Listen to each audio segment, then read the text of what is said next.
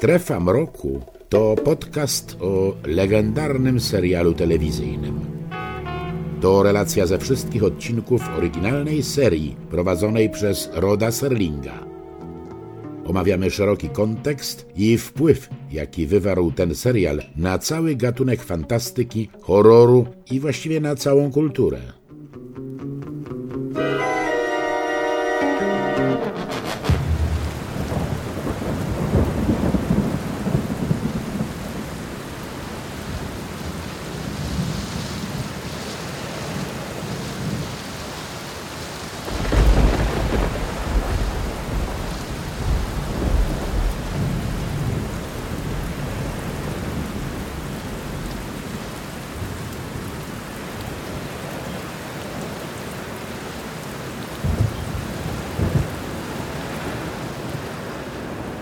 Witam Cię, Rafale. Witam Cię, Jacku. Witam wszystkich słuchaczy podcastu Strefa Mroku. Zwyczajowo, jak co roku, Strefa Mroku w tym okresie skręca w kierunku Halloween. Rok temu mieliśmy przedłużony Halloween. W tym roku również planujemy coś podobnego. Mówię planujemy, ponieważ to jest nasze pierwsze nagranie. Nie wiem, jak to pójdzie w kolejności, czy ten epizod rzeczywiście będzie zapowiadał Halloween, ale wszystko wskazuje na to, że tak. Bo mówię wszystko w kategoriach prawdopodobieństwa, bo zawsze nam się udawało nakłonić naszych znajomych, żeby również wzięli udział w tej zabawie. I oprócz nas dwóch zawsze w Halloween, w tych specjalnych epizodach pojawiali się goście, którzy również albo osobno, albo coś ze mną nagrywali jeszcze. Albo pamiętam też, ja rok temu nagrałem sam jeden epizod, nawet tak byłem zdeterminowany. Więc zapowiada się niezła uczta, mam nadzieję dla Was również, słuchacze. Ten specjalny czas halloweenowy my troszeczkę rozszerzamy i kiedyś zrobiliśmy taki numer, to nawet chyba nas przeklął Mandos, Radio SK, przeklął w cudzysłowie, napisał, czy myśmy zapomnieli wyłączyć rekordery, bo kiedyś epizod halloweenowy nagraliśmy ponad 3 godziny. Było raz coś takiego i potem wzięliśmy się jednak po rozum do głowy i postanowiliśmy rozbijać te epizody na kilka krótszych, to znaczy, no właśnie, 1,5-2-godzinnych, ale dzięki temu mieliśmy zapełniony taki okres właśnie przejścia między październikiem a listopadem, bo doszliśmy do wniosku, że w Strefie Mroku ten Halloween po prostu może trwać trochę dłużej. I to jest tyle tytułem wstępu. Ja się bardzo cieszę, ja bardzo lubię nagrywać te halloweenowe epizody, już się do nich bardzo przyzwyczaiłem. Nie wiem jak ty, Rafale, chyba podobnie masz, nie? Znaczy, tak, na pewno jest to pewna odskocznia od Strefy Mroku, chociaż my w ciągu roku takich halloweenowych, powiedzmy w cudzysłowie, eventów troszeczkę więcej mieliśmy, ponieważ wybieraliśmy sobie jakieś horrory i tak na dobrą sprawę bez takiego kontekstu, jakim jest właśnie to wydarzenie coroczne Halloween. Związane właśnie z Halloween nagrywaliśmy różnego rodzaju odcinki specjalne i troszeczkę już w tym roku rutyna zajrzała nam, powiedzmy, do naszego podcastu, bo tak na dobrą sprawę tak, było kilka takich już horrorowych, które na dobrą sprawę też mogłyby być wyemitowane w tym okresie i też by się dobrze sprawdziły. A dzisiaj przekornie sięgamy po nowość, tak? Po raz kolejny Netflix dostarczył nam tutaj jakby drugi sezon, a w zasadzie zupełnie nowy serial, bo to jest tylko powiązany nazwiskiem, zdaje się, reżysera i też niektórych aktorów, którzy się pojawiają w tym tak jakby drugim sezonie, czy też drugiej odsłonie wizji horroru, prawda, nawiedzonego domu. Tym razem mamy to nawiedzony dwór w Bly, tak? Wcześniej to był Nawiedzony Dom na Wzgórzu. Sięgnięcie do klasyki horroru. Tym razem jest to troszeczkę co innego, chociaż wówczas też, z tego co pamiętam, to też nie było takie 1:1 przełożone na warunki współczesne tego mitu, czy też tego klasyka, prawda, horroru. Tutaj mamy jeszcze chyba, wydaje mi się, tę granicę przesuniętą dalej, jeżeli chodzi o odwołania do oryginalnych rzeczy, które gdzieś tam nawiązują właśnie do tej tematyki, czy też po prostu opowiadają podobną historię. I tutaj już przed samym nagraniem tak się wymieniliśmy takimi naszymi pierwszymi wrażeniami. Od razu zaznaczymy, że zarówno Jacek, jak i ja nie jesteśmy po całym sezonie. Ja jestem co prawda trochę dalej, 2 odcinki mnie dzielą od finału. Jacek jest mniej więcej w połowie, ale tutaj nasze wrażenia chyba aż nie będą tak, nie wiem, no mega pozytywne, jak było w przypadku tego pierwszego sezonu. Tutaj troszeczkę ja się spodziewałem czego innego, a dostałem trochę innych horror, chociaż mimo wszystko no, mogłem się spodziewać po pierwszym sezonie, że to nie będzie taka typowa uczta horroromaniaka. Dobra, fakt jest taki, masz rację, Rafale, że my dwa jesteśmy wielkimi fanami tego, co zrobił Mike Flanagan, bo o tym twórcy mówimy w serialu Nawiedzony Dom. Nam się bardzo ten serial podobał, myśmy go omówili, być może nawet właśnie w halloweenowym jakiejś odsłonie, a może poza strefą, ale nasi słuchacze mogą sięgnąć do tego epizodu specjalnego. I wtedy rozpływaliśmy się w zachwytach, zarówno jeśli chodzi o warstwę tą realizatorską. Pamiętam jeden odcinek, który praktycznie nagrany jest cały na Mastershocie. Przepiękny odcinek, gdzieś tak za połową właśnie nam Flanagan to sprzedał. No i w ogóle byliśmy bardzo dobrej opinii, jeśli chodzi o to, co się wydarzyło z Netflixem, z Flanaganem i z serialem spod znaku horroru gotyckiego. Fajna obsada, ciekawa historia, dużo zabiegów formalnych, które nam się bardzo podobały. No i przyznaję, że z rozpędu to ja namówiłem ciebie, żebyśmy nie bacząc na jakieś opinie, które już teraz się pojawiły, kiedy my nagrywamy ten podcast, ale wtedy jeszcze nie, bo zanim zanim serial miał swoją premierę, to myśmy już byli przekonani, że chcemy nagrać o nim podcast właśnie specjalny. I zasiadaliśmy troszeczkę z nadzieją, że to będzie równie udane dzieło jak to wcześniejsze Flanagana. No co tu dużo mówić, Flanagan troszeczkę nam w ogóle, jeszcze zatrzymując się na chwilę, zaczyna się nam jawić jako taki jeden z przodujących reżyserów współczesnego horroru, bo ja przypomnę, on zrobił nawet niezłą adaptację Stephena Kinga dla Netflixa, czyli Gra Geralda w roku 2017. Powieść, nowelka, bo to nie jest taka znowu gruba książka Kinga, która wydawałoby się, że jest nieprzekładalna na film. Nie będę streszczał, bo nie o tym jest nasz podcast, o czym jest Gra Geralda czy Geralda, ale wszyscy, którzy czytali książkę i widzieli film, to wiedzą, że nawet całkiem nieźle sobie poradził tamten reżyser. No on też przecież wyreżyserował Doktora Sen, który ja uważam poza wszelkimi wadami za bardzo udany film. Bawię się tą konwencją pewnego rozkroku, jaki sobie tu Flanagan zaplanował, to znaczy po części on jest wierny adaptacji książkowej Kinga, a po drugie oddaje ogromny hołd Stanleyowi Kubrickowi, jego Lśnieniu, a jak wiemy King chyba nie za bardzo ukochał film Kubricka, więc poza wszelkimi jakimiś może niedociągnięciami, to może nie to słowo, poza wszelkimi wadami małymi, Doktor Sleep czy Doktor Sen jest niezłym filmem.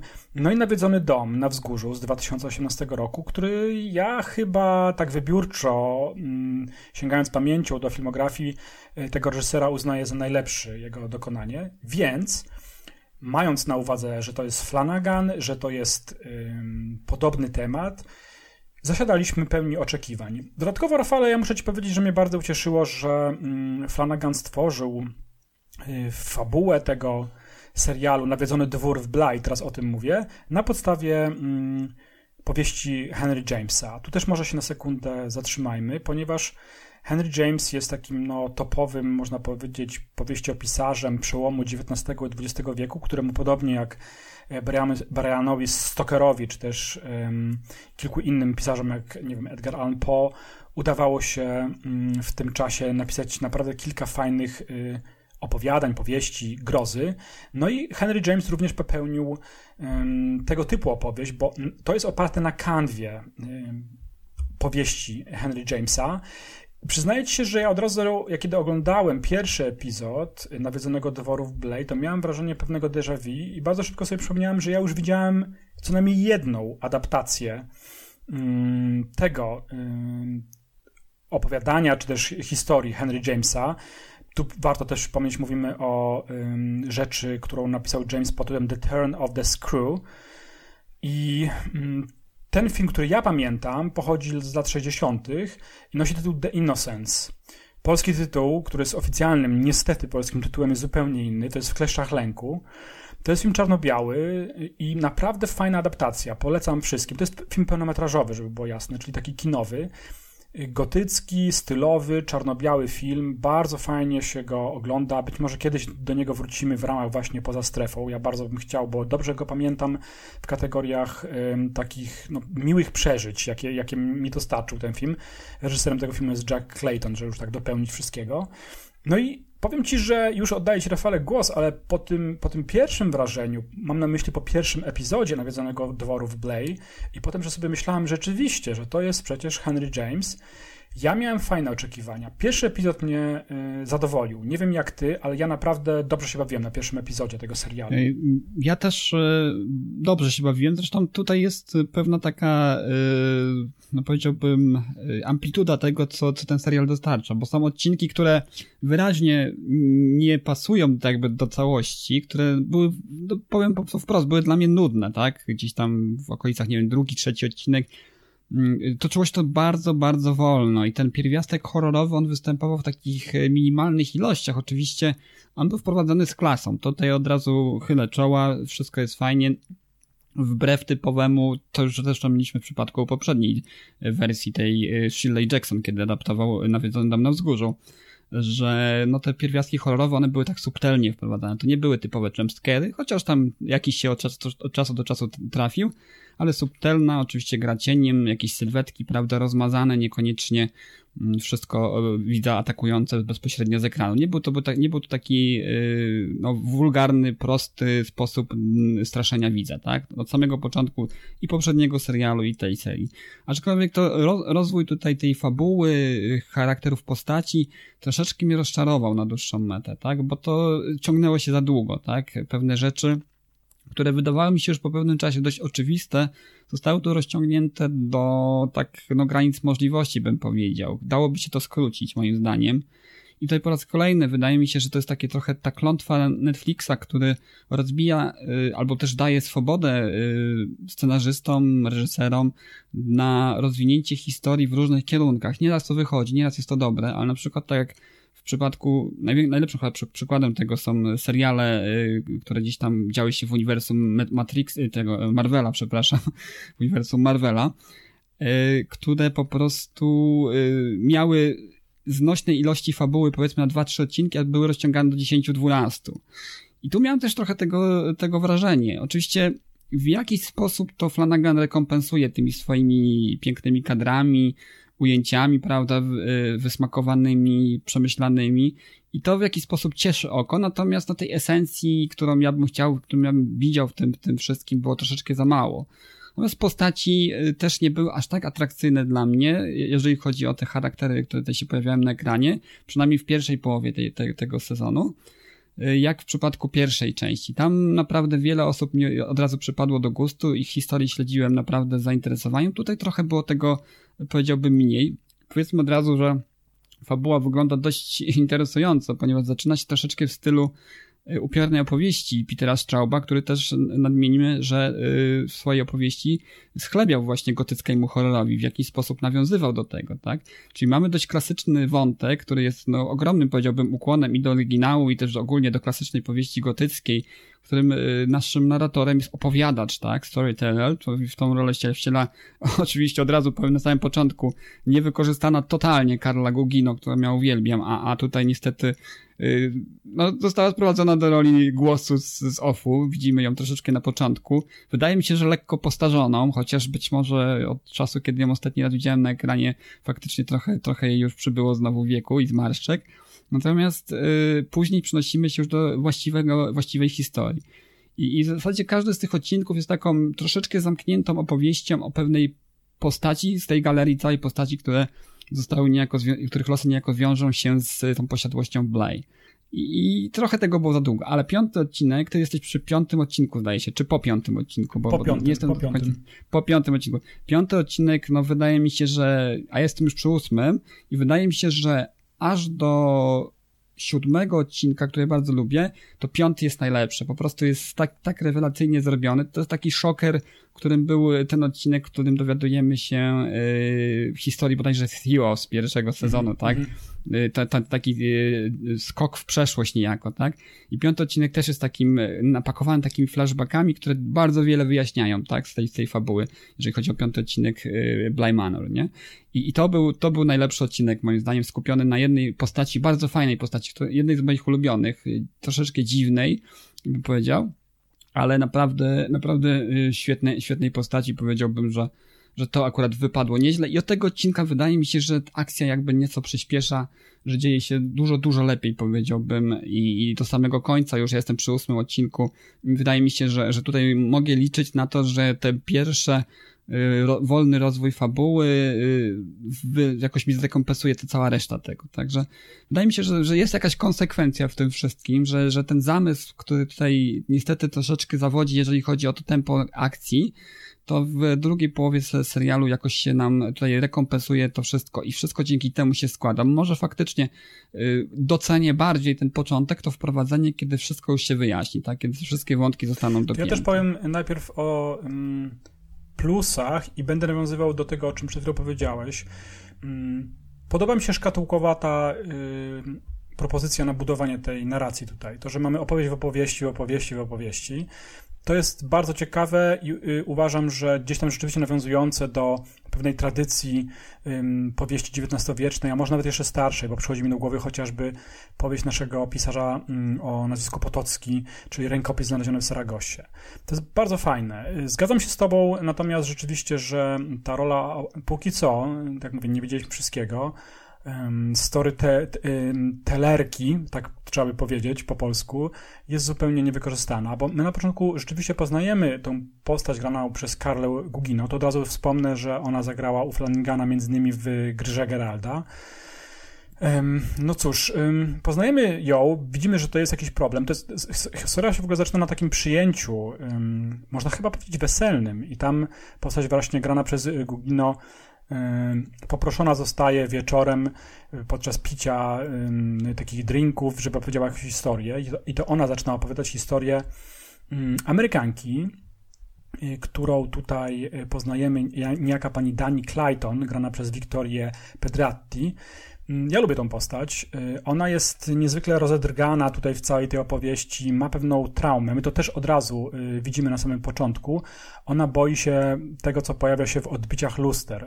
Niezależnie od tego, czy mówimy tutaj w kategoriach właśnie gotyckiego horroru, czy to lustro ona widzi w nocy, czy w dzień, tam coś w tym lustrze się dzieje, coś złowrogiego, coś, co powoduje taki ewidentnie atak paniki u tej osoby. Ona zakrywa bardzo szybko wszelkie odbicia. I to nie tylko lustro, bo jak ja dobrze pamiętam, to się również odbija gdzieś tam w szybie. Może to coś, co ona widzi. No tu też możemy powiedzieć, bo to nic nie zdradzamy. To jest postać, taka mroczna postać ludzka z takimi żarzącymi się oczami, takimi żarzącymi, płonącymi oczodołami. I powiem ci, że to robi upiorne wrażenie. Ten efekt i to, jaką on tajemnicę ze sobą niesie. To, co ty powiedziałeś też, co się dzieje w 5. epizodzie, kiedy my dostajemy odpowiedź na tę tajemnicę, jaką niesie ze sobą ta Dani Clayton. Uważam, że też, idę za tobą, to jest nieźle wytłumaczone i nawet ten właśnie walor, nazwijmy go estetyczny, tych płonących oczu tutaj ma swoje uzasadnienie bardzo ciekawe. Nie zdradzamy oczywiście tym, którzy nie wiedzieli, o co chodzi. A wracając do Dani Clayton, ona jest wykształconą, młodą osobą, Amerykanką, która znajduje się w Anglii.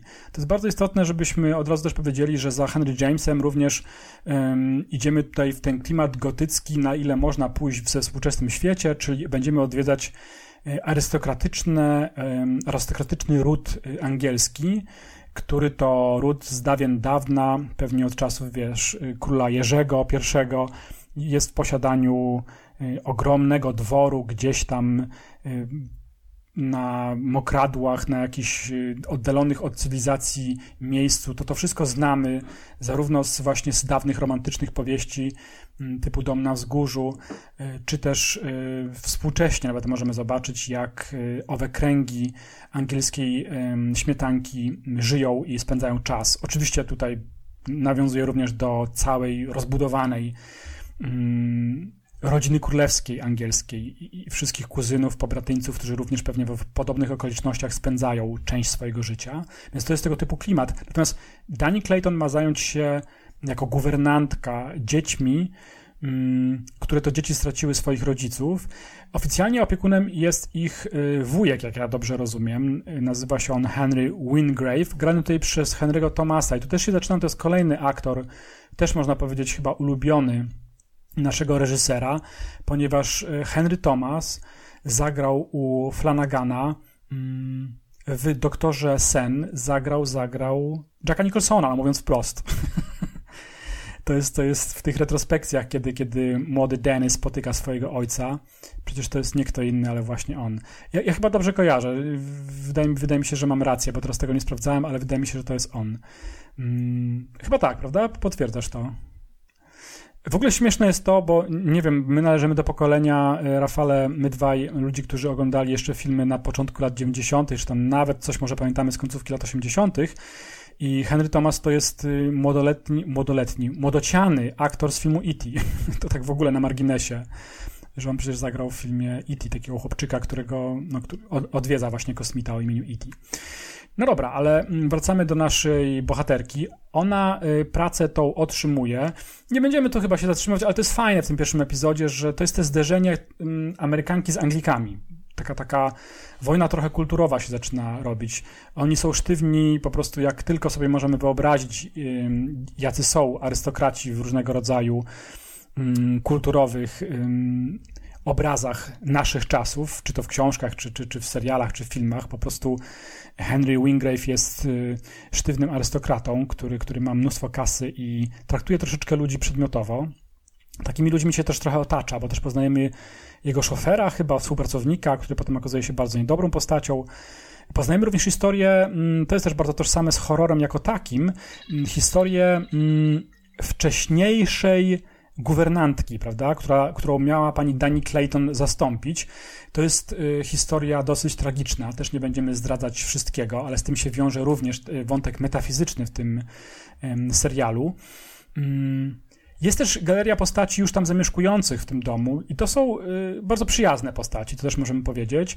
Tam jest pani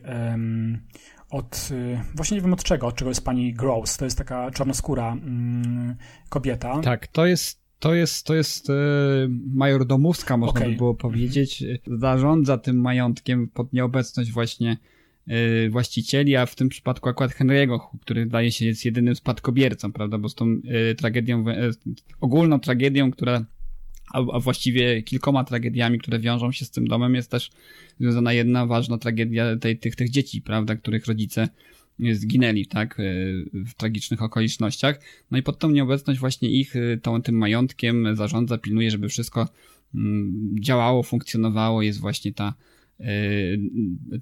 czarnoskóra bohaterka, o której też wspomniałem zresztą, mówiąc o tym piątym odcinku, który jest scentralizowany właśnie na nim. Mhm. Jest niejaki Owen, to jest, jak ja dobrze rozszyfrowuję, postać hinduskiego pochodzenia.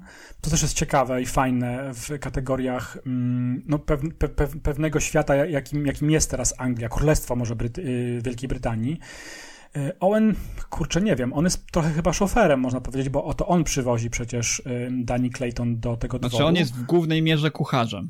Kucharzem jest, studiował wcześniej w Francji sztukę kucharską, no i przyjeżdża i osiada w tym domu, ma swoje też powody, dla którego właśnie wybiera tą drogę. Jest głównie kucharzem, a taka rola szofera spływa na niego niejako tak z powodu tego, że nikt inny nie mógł wtedy odebrać tej nowej guwernantki. Tak, rzeczywiście przypomniałem sobie, jak robią razem ciasto, ale też on bardzo często serwuje smażone te kiełbaski. To sobie przypomniałem. No jest Jamie, która jest ogrodniczką i ja tutaj wyczuwam również pewne, to co ciekawe, chociaż nie wiem, czy ja to dobrze odczytuję, pewne skłonności również lesbijskie u Jamie, bo ona bardzo adoruje samą Dani Clayton. Nie wiem, czy też zwróciłeś na to uwagę. To nie jest może najważniejszy tutaj bez wątpienia motyw w filmie, ale ja gdzieś tutaj wyczuwam tego typu napięcie między Jamie a samą Dani Clayton. No i są dzieci. To są, nie wiem, 7-letnie, może 9-letnie dzieci, Flora i Miles. I powiem ci, Rafale, o ile Miles, grany przez Benjamina Evana Ainswortha, chłopak mi się bardzo podoba, no to mam bardzo dużo zastrzeżenia do obsadzenia w tej roli tej młodej Emily B. Smith w roli Flory. Po prostu gra słabo. No to ciekawe akurat, masz? Bo ja mam znowu na odwrót. Nie wiem dlaczego. Ona jest rewelacyjna. Wiesz co, może w przypadku obojga tych dzieci, zresztą co później to zyskuje uzasadnienie, jeżeli chodzi o samą fabułę tego serialu, jest taka troszeczkę maniera mówienia językiem dorosłych, prawda? Jest takie powtarzane często przez Florę sformułowanie perfectly splendid, tak? Czyli to jest, nie pamiętam jak to po polsku wychodzi. Wybornie, prawda? Czy coś wybornie, jest wybornie piękne, czy coś takiego, nie? Ale to powiedzonko też skądś przejęła, to też jest wytłumaczone w serialu.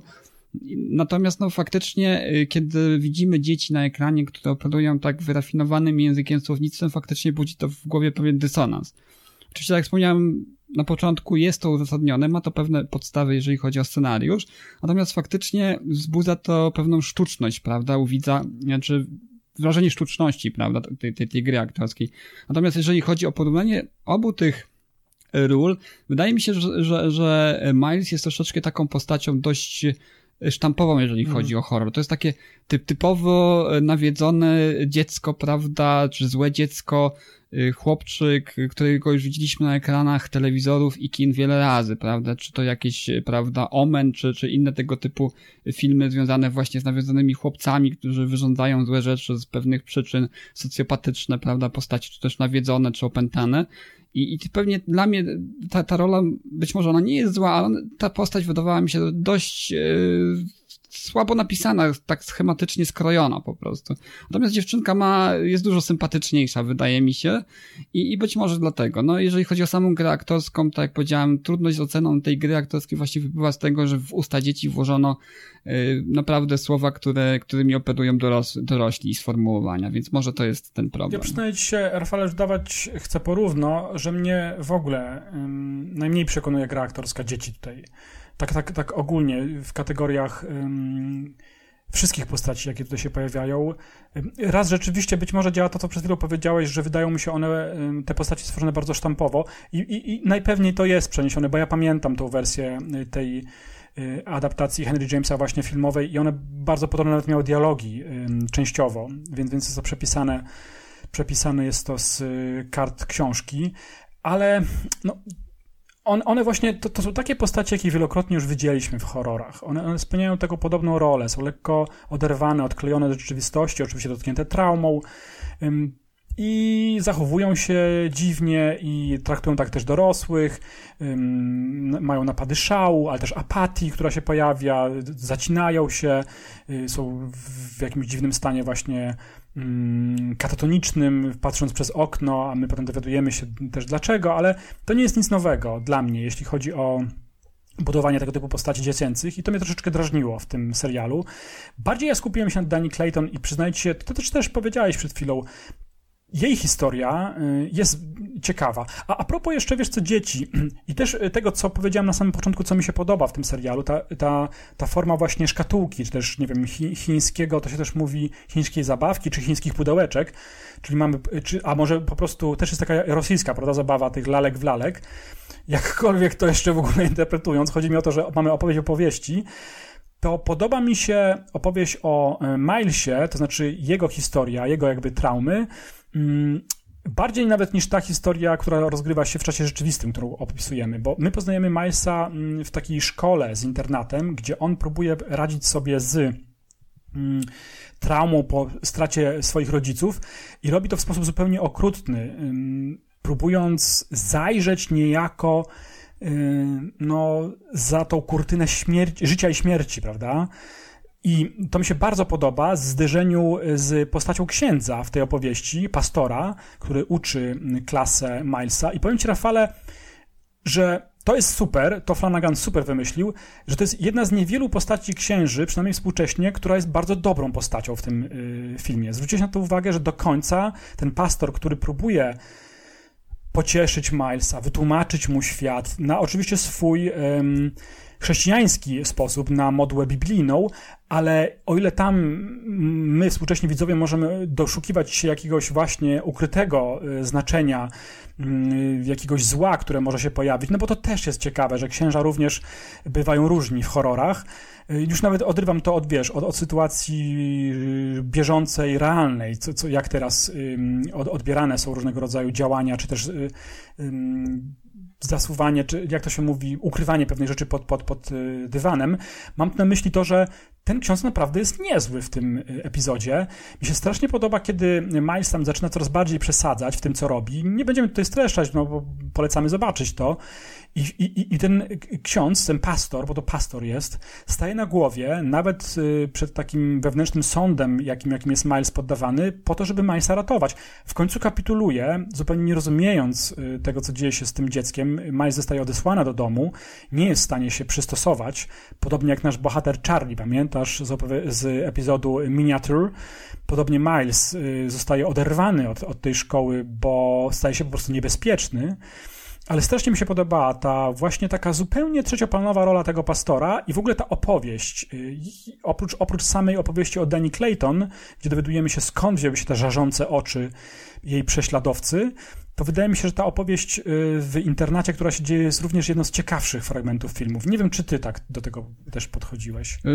Tak, natomiast po obejrzeniu całości, do tego właśnie 8 odcinka, znaczy nie całości, ale po dojściu do tego momentu, w którym jestem, to wszystko nabiera nowego kontekstu, który wydaje mi się, że nawet spodoba ci się, że nawet trochę wzbogaci to co widziałeś w pierwszym odcinku. Rzeczywiście jest ta rzecz, o której ja wspomniałem wcześniej, że to, co mnie wcześniej nudziło, bo uważałem to za troszeczkę nadbyt rozciągnięte, w kolejnych odcinkach zaczyna zyskiwać zupełnie nowy kontekst i dzięki temu wydaje mi się uzasadnione. I wydaje mi się, że jeżeli się pierwszy odcinek podobał, jeżeli widzisz go w takiej formie, bez znajomości tych faktów, które później odsłania przed nami reżyser i scenarzyści, to wydaje mi się, że jeszcze bardziej docenisz tą pierwszą część tego serialu. Także ja to bardzo lubię, ta cała seria wydarzeń, które tutaj się dzieją w tym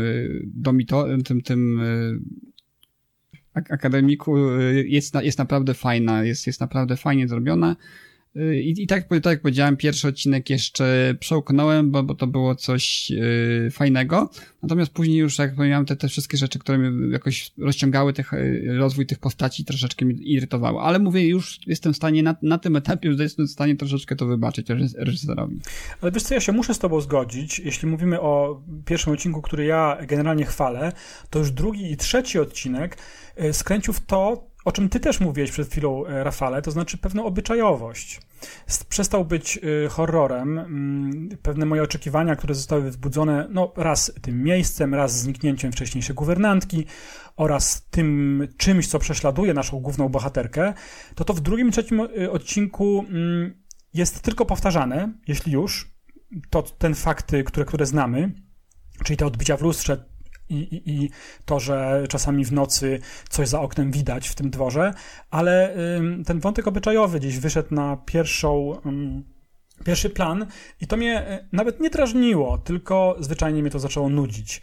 I miałem coś takiego rzeczywiście w przypadku drugiego i trzeciego odcinku, a być może nawet czwartego i gdzieś tam na nowo pobudziło się to zainteresowanie na chwilę póki co, w 5 odcinku, kiedy rzeczywiście poznajemy historię Danny Clayton i to się nam zaczyna zazębiać ładnie o czym dowiedzieliśmy się już w pierwszym odcinku. Więc jest chyba tak, i teraz też sobie pozwolę na to takie podsumowanie, o którym ty też powiedziałeś, że mamy tutaj grzech Netflixa, tak go nazwijmy, pierwotny grzech Netflixa, który niejako przymusza scenarzystów, żeby odnajdowali się w ramach sezonów, które mają swój format odcinkowy. I to, co czasami zmieściłoby się w 3 odcinkach, co udawało się chociażby w Black Mirror, a nawet w Sherlocku, kiedy jeszcze te seriale nie były połknięte przez Netflix, zwróć uwagę, Rafale, kiedy działały gdzieś tam na obrzeżach, powiedzmy, stacji BBC i miały swój format taki, jaki sobie zażyczyli twórcy, to w momencie, kiedy weszliśmy właśnie w format takich typowych produkcji, jakim nas obdarza Netflix, to mamy pewien rodzaj rozciągłości i, co tu dużo mówić, powtarzalności i nudy. I mam wrażenie, że tak się też stało z tym serialem. Ilość tych odcinków, a jest ich 9, jak ja dobrze liczę, powoduje, że ta historia nam się niezwykle rozciąga i mamy takie momenty, a te momenty to jest czasami 2 godziny, patrząc na długość odcinków, a nawet czasami i 2,5 godziny, gdzie ta historia bez wątpienia zaczyna zwalniać, bo w różnych kategoriach możemy rozpatrywać to, co teraz mówimy. Przede wszystkim w takiej, że ty nakłaniasz mnie, żebym oglądał dalej i oczywiście to zrobię i będę miał większy ogląd. Ciężko nam jest oceniać cały serial, bo jeszcze nie widzieliśmy go we 2, ty jesteś dalej, ale mimo wszystko nie widzieliśmy całości. Natomiast rolą też oglądacza zwykłego jest to, żeby powiedzieć, bo tak czasami bywa, prawda, że ludzie oglądają coś i przerywają oglądać. Więc ja po drugim i trzecim odcinku, gdybym nie był wielkim fanem horroru, gdybyśmy nie znali wcześniej Flanagana i gdybyśmy nie umówili się na nagrywanie tego podcastu, to zwróć uwagę, stopniuje, Rafale. Jesteśmy na 3 miejscu, więc naprawdę duże pole wcześniej jest do tego zatrzymania. Pewnie bym nie oglądał dalej, gdybym, jak mówię, jeszcze raz powtórzę, nie był fanem horroru, nie był fanem Flanagana i gdybyśmy nie nagrywali podcastu. Natomiast oczywiście jestem fanem horroru, póki co jestem fanem Flanagana i póki co uwielbiam nagrywać z tobą podcast. Więc będę oglądał dalej, ale jak mówię, no to jest, wydaje mi się, ten grzech tego formatu, jakim niestety jesteśmy skazani, zasiadając do chociażby takiego streamingowego kolosa, jakim jest Netflix. Ja mam jeden bardzo poważny problem z tym serialem w tej chwili. O ile w pierwszej serii, w Nawiedzonym Domu na Wzgórzu, było masę takich momentów, które mnie jako fana horroru bardzo satysfakcjonowały od tej strony, że ten serial zwyczajnie straszył mnie, tak? Bałem się, w niektórych momentach się bałem. Aha. To w przypadku tego serialu, mimo tego, że tej Flanagan stosuje no, bardzo dobrze te elementy horroru, które powinny straszyć w jakimś stopniu, ale to są też elementy na tyle nieinwazyjne. Ja nie mówię, że ja oczekuję jumpscare'ów, bo to nie o to chodzi, ale to budowanie napięcia niezupełnie mu wychodzi w tym wszystkim. Nie umiem tego racjonalnie wyjaśnić. Teraz, co jest nie tak takiego w tym serialu, że on mnie absolutnie nie straszy. Do momentu, który oglądałem, jest ciekawy, są fajne zwroty akcji, twisty fabularne, które wiele wyjaśniają, pokazują, jak ta historia jest fajnie zaplanowana, gdzie się w tym momencie zazębia. Ale sam horror w tym odcinku, w tym sezonie jest dla mnie absolutnie niestraszny. Nie wiem, czy to ze mną coś się stało już, czy po prostu za dużo horroru. Nie sądzę. Czy po prostu nie było jeszcze w tym odcinku takiego momentu, który by mnie autentycznie przestraszył. Tak jak powiedziałem, te elementy horroru są subtelnie dawkowane, one są przemyślane, są jednak gdzieś zapożyczane z tej bogatej skarbnicy pewnego rodzaju chwytów, prawda, stylistycznych, jeżeli chodzi o horror. Czyli mamy gdzieś tam, powiedzmy, ducha, który wyłania się z jeziora, tak? No ten duch oczywiście musi mieć długie włosy, powłóczystą szatę. No to jest gdzieś ten element horroru, nie tylko gotyckiego, który jest nam nieobcy, prawda? I nie wiem, czy tu chodzi o sposób przedstawienia tych postaci z tej drugiej płaszczyzny po życiu, prawda, czy też te duchy nie są tak straszne, czy może no coś tu nie gra po prostu. On mnie interesuje, on wciągnął mnie ten serial na tyle, że obejrzałem go praktycznie już do końca prawie, że podobają mi się te wszystkie fabularne tej zwroty. Rozwój fabuły niekoniecznie, to tempo rozwoju fabuły niekoniecznie, aczkolwiek wydaje mi się, że już teraz wiem, o co chodzi w tym wszystkim, dlaczego tak musiało być. Natomiast sam horror, kwintesencja tego, co powinno być w tym serialu, gdzieś ulatuje. Ja tego nie czuję po prostu. Po prostu nie jest dla mnie straszny, a tutaj dodam jeszcze tak gwoli wyjaśnienia, że ja ten horror oglądałem w nocy, prawda, ten serial. Czyli to wrażenie powinno być, jeżeli jest tam ta esencja horroru, czyli są te elementy, które powinny widza straszyć, to one dawkowane właśnie porą nocną powinny być jeszcze zintensyfikowane, prawda? Ja tego nie poczułem. Absolutnie nie było do ósmego odcinka dla mnie takiej sceny, która by mnie autentycznie przeraziła, sprawiłaby, że ja poczułem ciarki, czy też obejrzałem się za ramię lub zasłoniłem zasłony w oknie, żeby przypadkiem coś tam mi się nie pojawiło w odbiciu szyby, prawda? Nie, nic takiego nie poczułem. Rafale, no to tak, no być może już zmierzamy do końca dzisiaj nagrania, bo ja chciałem to powiedzieć na samym końcu, i też trochę podzielić się prywatnym przeżyciem. Słuchaj, ja oglądałem ten serial z moją żoną i ona jest wyjątkowo wyczulona na ten gatunek, to znaczy nie jest fanką i zazwyczaj staram się oglądać te filmy spod znaku horroru, grozy jednak sam. Natomiast potwierdza się dokładnie to, co powiedziałeś przed chwilą. Ten horror nie straszy. I ja naprawdę zastanawiałem się wspólnie tutaj z moją Alą, o co chodzi i doszliśmy do wniosku, patrząc na sprawy formalne, że tu jest kwestia inscenizacji i braku reżyserii, a może inaczej, złej reżyserii. Momentami. Ta inscenizacja leży. Duże plany filmowe, które się pojawiają i na przykład one obejmują wielu aktorów, którzy stoją na drugim czy trzecim planie, powodują, że my zaczynamy zastanawiać się, że czy to jest jeszcze film, czy to już jest teatr. Jest to sztuczne. Nie wiem, nasza bohaterka biegnie z jakimś pogrzebaczem do drzwi, bo zobaczyła coś w oknie, otwiera te drzwi. Okazuje się, że postać, którą zobaczyła, nie jest naprawdę duchem. To taki fragment opisuje. Dobiegają do niej inni bohaterowie, zaczynają dialogować i my widzimy, że ta bohaterka, która przed chwilą była przerażona, a zdeterminowana, żeby, nie wiem, intruza załatwić, widzimy, że ona w tle stoi, trzyma pogrzebacz i patrzy w ścianę i oddycha. I zachowuje się, jakby była lalką. I my to widzimy, dlatego że tak to jest zakomponowane. Coś dzieje się na pierwszym planie, ale przesunięcie tych emocji na dialog, w momencie, kiedy widzimy tą bohaterkę z tyłu, kiedy ona stoi, i po prostu oddycha, jest mało wiarygodne. I wydaje mi się, że podskórnie gdzieś tam też to ty, Rafale, wyczuwasz i każdy widz pewnie też, bo na tym polega przeżywanie kina, przecież nie na analizie, tylko raczej na podejściu bardzo emocjonalnym, zwłaszcza do takich gatunków jak horror. Pewnie do każdego innego gatunku, no, po swojemu przeżywamy. Komedia ma nas śmieszyć, horror ma nas przerażać. Ale fakt jest taki, że tutaj tego nie ma i ja dopiero po którymś odcinku załapałem, dlaczego tak może być. Wszystkie te elementy, o których mówiłeś, nazwijmy je elementami, które są ze całej skarbnicy horroru, spod znaku chociażby gotyku, one tutaj są, ale właśnie ruchy kamery, zbyt szerokie plany, ustawienie aktorów gdzieś tam na trzecim planie, którzy tylko stoją, powoduje, że my nie jesteśmy w stanie tego przeżyć. Ja ci dam też fajny przykład a propos Nawiedzonego domu. Tam było mnóstwo rzeczy, które gdzieś na nieostrości się działy.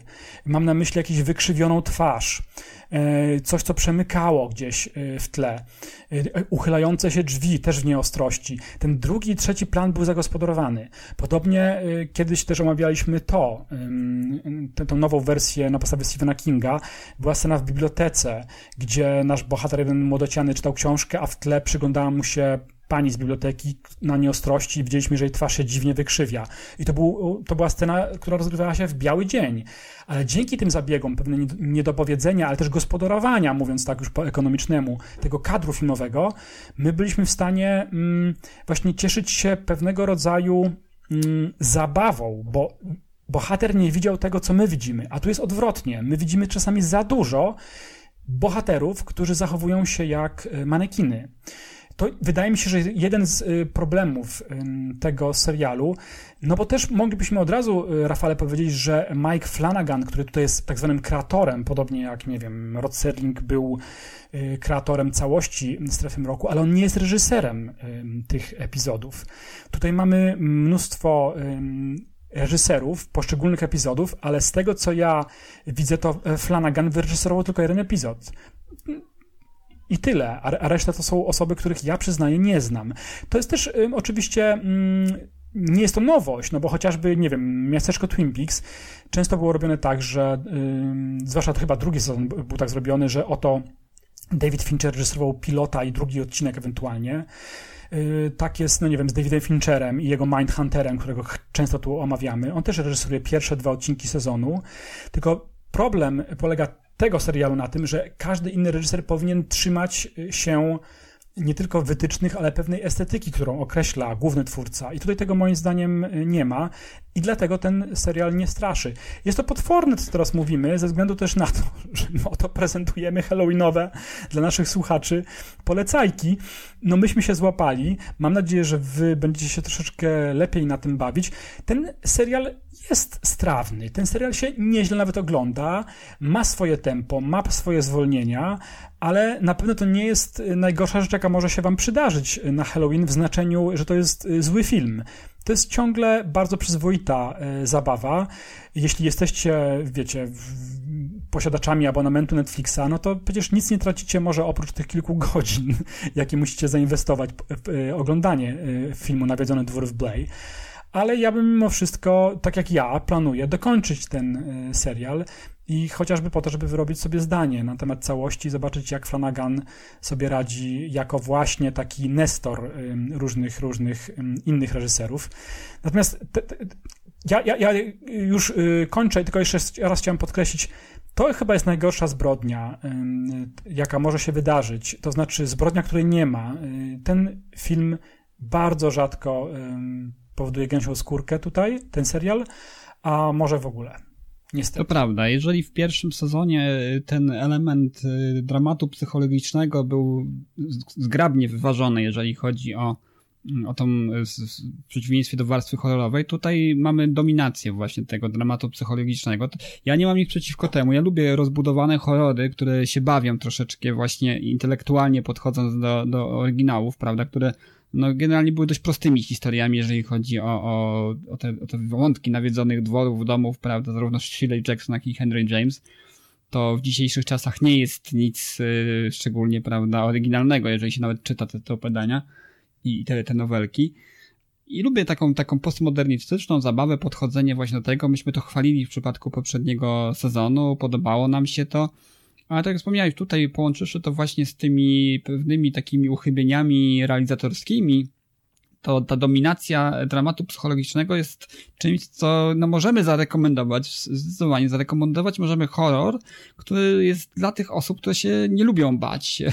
To jest dość ciekawa sytuacja, bo ja nawet dzisiaj rozmawiając z moją dziewczyną, też ona nigdy nie lubi horroru, ona żadnych horrorów nie lubi, jest antyfanką horroru, jakikolwiek element horroru w jakimkolwiek filmie, jak się pojawia, to nie jest dla niej, ale jej zarekomendowałem, bo jest to fajna historia w sensie oderwania od horroru, bo jest to fajnie poprowadzony, gdzieś tam w niektórych etapach zaskakujący dramat, powiedzmy, psychologiczny, aczkolwiek też ta dominacja tej psychologii takiej typowo freudowskiej, bym powiedział, bo tych elementów to się pojawia dużo, ten na tym etapie, na którym jesteś, już tego pewnie trochę doświadczyłeś, a tego będzie jeszcze później dużo więcej, gdzie no jest te wątki właśnie nieszczęśliwego dzieciństwa, prawda, pewnego rodzaju uwikłań rodzinnych i tak dalej.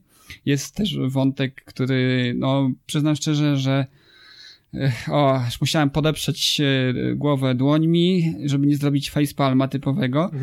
Ten wątek właśnie, o którym ty wspominasz, kobiety, ogrodniczki, która tam jest, która no, pewne cechy na początku prezentuje, które mogą sugerować, że ma takie, a nie inne preferencje seksualne, to później zostaje rozwinięty.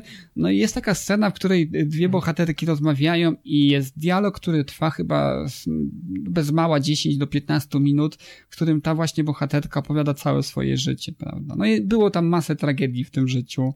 Wychowywała się w biednej rodzinie górniczej. No, różne rzeczy dotykały tę rodzinę, było bardzo przykro i do momentu, w którym się znalazła, przeżyła bardzo wiele przykrych rzeczy. Natomiast jest to po prostu monolog trwający 15 prawie że minut, kiedy ta bohaterka to opowiada. No to już naprawdę dziś daleko od dziedziny horroru odchodzi. Jest to ładnie napisane, prawda, w kategoriach oczywiście dramatu, w kategoriach powiedzmy czegoś, co ma gdzieś tam przynosić te wrażenia z obcowania z literaturą piękną na ekran telewizyjny i jest to fajne. Natomiast no w tej szufladce, z której my wyciągamy filmy, żeby nas straszyły, to nie powinno się znajdować. Wiem, że tutaj jestem zbyt surowy, troszeczkę może negatywnie do tego podchodzę, ale naprawdę no wydaje mi się, że ten sezon w proporcjach został gdzieś tam zaburzony i gdzieś tego elementu horrorowego, którego ja bym oczekiwał, a powiedzmy sobie szczerze, dobrych horrorów ostatnio, zwłaszcza serialowych, troszeczkę mamy suszę, bo ani Black Mirror nowe nie wychodzi, prawda, jakieś tam wychodziły opowieści, chyba Tales of Terror wyszło niedawno też, prawda? To było bardzo dobre, swoją drogą. Chyba za to powinniśmy się zabrać, jeżeli chodzi o Halloween odcinek, bo mi się to, bardzo mi się to podobało. Nie wiem, czy to już jest dostępne w Polsce. Chyba kanał to nadawał, Kanal Plus albo HBO to chyba nadawało. Jakaś stacja telewizyjna w każdym razie to puszczała, także być może jeszcze jakiś appendix tutaj dogramy gdzieś tam w międzyczasie. Jeżeli sięgniemy po to, zdecydujemy się. Natomiast na pewno takim halloweenowym, powiedzmy, prezentem od Netflixa nie będzie Nawiedzony Dwór w Bly, bo tutaj bardziej właśnie w tych kategoriach jakiegoś tam, powiedzmy, takiego dramatu psychologicznego z domieszką horroru jest, ale tego, czego my oczekujemy od horroru, niestety tutaj nie znajdziecie. No więc możemy uznać chyba, że to jest spadek formy Mike'a Flanagana i mamy nadzieję, że wróci do lepszej formy, no bo tak jak powiedzieliśmy, ja mam subiektywnie ocenię, od 2017 roku, od Gry Geralda, ten reżyser naprawdę sobie fajnie radził. Jeszcze raz przypomnę, Gra Geralda, Nawiedzony Dom na Wzgórzu, Doktor Sen i teraz Nawiedzony Dwór w Bly. Z tych 4 pozycji właśnie częściowo filmowych, częściowo serialowych, to chyba ten jednak serial na ten dzisiejszy dzień wypada najsłabiej. Sięgnęliśmy do tego pełni oczekiwań, troszkę się zawiedliśmy. Ja bym go oceniał jako takiego średniaka. On ma ciągle bardzo wysokie notowania, ale to ze względu pewnie na to, że zazwyczaj tak jest, że w internecie zazwyczaj oceniają na samym początku ortodoksyjni fani gatunku, tudzież reżysera i twórców. W momencie przynajmniej, kiedy to nagrywamy, to tak jest wysoko, ale podejrzewam, że w trakcie jedzenia apetyt będzie niestety troszeczkę malał i te oceny również się troszeczkę obniżą. Nie życzę tego, bynajmniej. To nie o to chodzi, że mam jakąś taką swoją satysfakcję, że oto myśmy się za to zabrali, zobaczycie, mówię teraz tutaj profetycznie, że tak będzie, bo my tak oceniliśmy. Nie, no raczej bym wolał, Rafale, w tym wszystkim zobaczyć dobry serial. Ten jest, jeśli miałbym ocenić go w skali 1 do 10, no to może to jest taka, ojejku, mocna 4 z plusem. Może 5. Może 5, tak, żeby już naprawdę nie robić źle, ale w kategoriach horroru to rzeczywiście jest 5 i nic więcej nie jestem w stanie tutaj dać. O ile wcześniejszy Nawiedzony Dom, ja bym spokojnie dał 8, a może nawet 8,5 w tych kategoriach takich naszych. Zgadzam się. Ja myślę też, że jest też kilka smaczków, które z pewnością docenią fani Stephena Kinga, jak wspomniałeś zresztą. To jest reżyser, który zawsze gdzieś tam pewnego rodzaju ukłony w stosunku do mistrza grozy próbuje wpleść. Na pewno fani tej docenią. Jest jeden odcinek, który na przykład gdzieś tam nawiązuje do tego wątku znanego z Mrocznej Połowy chociażby. Też oczywiście dużo takich mrugnięć okiem dla fanów Lśnienia. Wydaje mi się, że ja myślę, że gdybym się jeszcze raz zdecydował kiedykolwiek ten serial obejrzeć, to pewnie bym wychwycił tego więcej. Natomiast co do smaczków, tu jest problem też do smaczków nawiązań do pierwszej serii, bo pewnie też takich dużo jest, zdziwiłbym się, gdyby nie było. Mam problem taki, że aktorzy, którzy grali w pierwszej serii, na tyle się jeszcze nie opatrzyli, jak na przykład w przypadku serii American Horror Story, gdzie my już rozpoznajemy tych aktorów, prawda? Tutaj też powracają niektóre aktorki i aktorzy, natomiast ja nie jestem w stanie powiązać ich za bardzo. Tych twarzy po prostu zapomniałem troszeczkę. Pojawia się między innymi też postać, którą ja bardzo lubiłem w pierwszym sezonie, ale od tego czasu, który minął, to już trochę zapomniałem, jak ona wygląda i gdzieś tutaj nie umiem jej przykleić, w którym momencie ona się znowu pojawi. Natomiast tak, no i troszeczkę tych postaci i pewnie smaczków tutaj wyłowicie i pewnie to będzie taka dodatkowa, powiedzmy gdzieś tam... w jakimś stopniu wzbogacająca ten seans rzecz, którą docenią, tak powiedziałem, fani Kinga i fani pierwszego sezonu. Ja bym go polecał ortodoksyjnym fanom reżysera, czyli Mike'a Flanagana, oraz ortodoksyjnym fanom horroru jako takiego, żeby przekonać się, jak sobie radzą nowości na platformie Netflix, bo nie mogę polecić go osobom, które rzeczywiście chciałyby przeżyć coś nowego, coś odkrywczego i przestraszyć by się chciały bardzo, bo tego tutaj nie znajdą. Taka jest dzisiaj nasza opinia. Musicie nam, słuchacze, wybaczyć, bo zazwyczaj staramy się przygotować do naszych Halloweenowych epizodów właśnie w kategoriach naprawdę czegoś wielkiego, tak przynajmniej nam się wydawało do tej pory. To natomiast grzechem jest to, że wzięliśmy się za ten serial, wierząc samemu reżyserowi oraz pobudzeni apetytem właśnie przez wcześniejszy serial, który łączył zarówno platformę właśnie z twórcami i wszystko wskazywało na to, że będzie naprawdę ciekawie. Zresztą te zapowiedzi, które się pojawiały, też jakby one bardzo były w duchu, prawda, tego serialu wcześniejszego, nazwijmy go wcześniejszego sezonu. Tutaj natomiast rzeczywiście ten poziom nieco spadł, więc stąd nasze narzekania. Więc dla tych, którzy widzieli serial, być może potraktujcie ten podcast jako naszą recenzję, opinię i albo się z nią oczywiście zgadzacie lub nie. Jeśli nie, to w ogóle byłoby dla nas ciekawe. Jeśli tylko macie ochotę napisać do nas coś na naszym Facebooku Strefa Mroku, to zapraszamy. No i tak czasami bywa. Pospieszyliśmy się, wybraliśmy serial do omówienia Halloweenowego, wierząc to, że będzie Halloweenowo, a tak bardzo Halloweenowo nie jest. W związku z tym nie poprzestaniemy na tym, to już też zapowiadałem na samym początku, że my tych epizodów Halloweenowych zrobimy kilka, mam nadzieję, że co najmniej 2-3. W związku z tym będzie jeszcze okazja się pobać. Potraktujmy to jako wstęp, uchylenie takich drzwi do ciemnej piwnicy grozy i mam nadzieję, że następne kilka kroków w głąb po schodach do tej piwnicy już będą naprawdę bardzo, bardzo mocne. My jeszcze nie mamy sprecyzowanych gości oraz ich dla nas polecajek, ich wrażeń, ale mam wrażenie, że nas nie zawiodą i że będzie naprawdę fajnie. My też być może, Rafale, ja sobie tego życzę, wrócimy również jeszcze do Halloweenowego odcinku wspólnie, może nagramy coś jeszcze. Chwilę też przed tym rozmawialiśmy, może coś w rodzaju jakiegoś klasyku, sobie weźmiemy klasyka horroru, który jest sprawdzony, jest wyświechtany, wyoglądany na wszystkie strony, a w związku z tym będziemy doskonale wiedzieli, dlaczego tak bardzo się go boimy.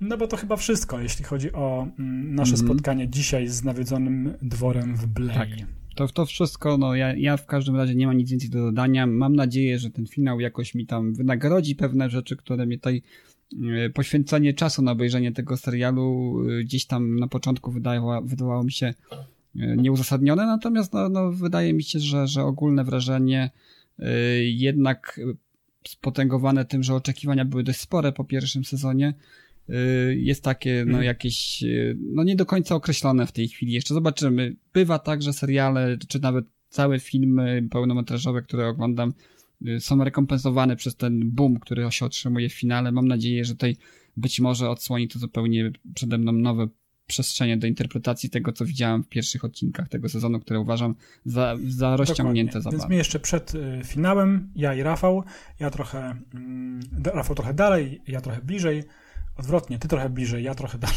do finału, więc może jeszcze coś się wszystko wydarzy, może pewne rzeczy zweryfikujemy. Dzisiaj to wszystko, jeśli chodzi o Halloweenowy specjalny epizod Strefy Mroku. No, oczywiście słyszymy się wkrótce, zarówno w tych specjalnych epizodach, jak i epizodach naszego serialu, który tutaj głównie omawiamy, czyli Roda Serlinga. Ja bardzo Ci, Rafale, dzisiaj dziękuję za nagranie. No i oczywiście słyszymy się wkrótce w podcaście Strefa Mroku. Dziękuję również i do usłyszenia.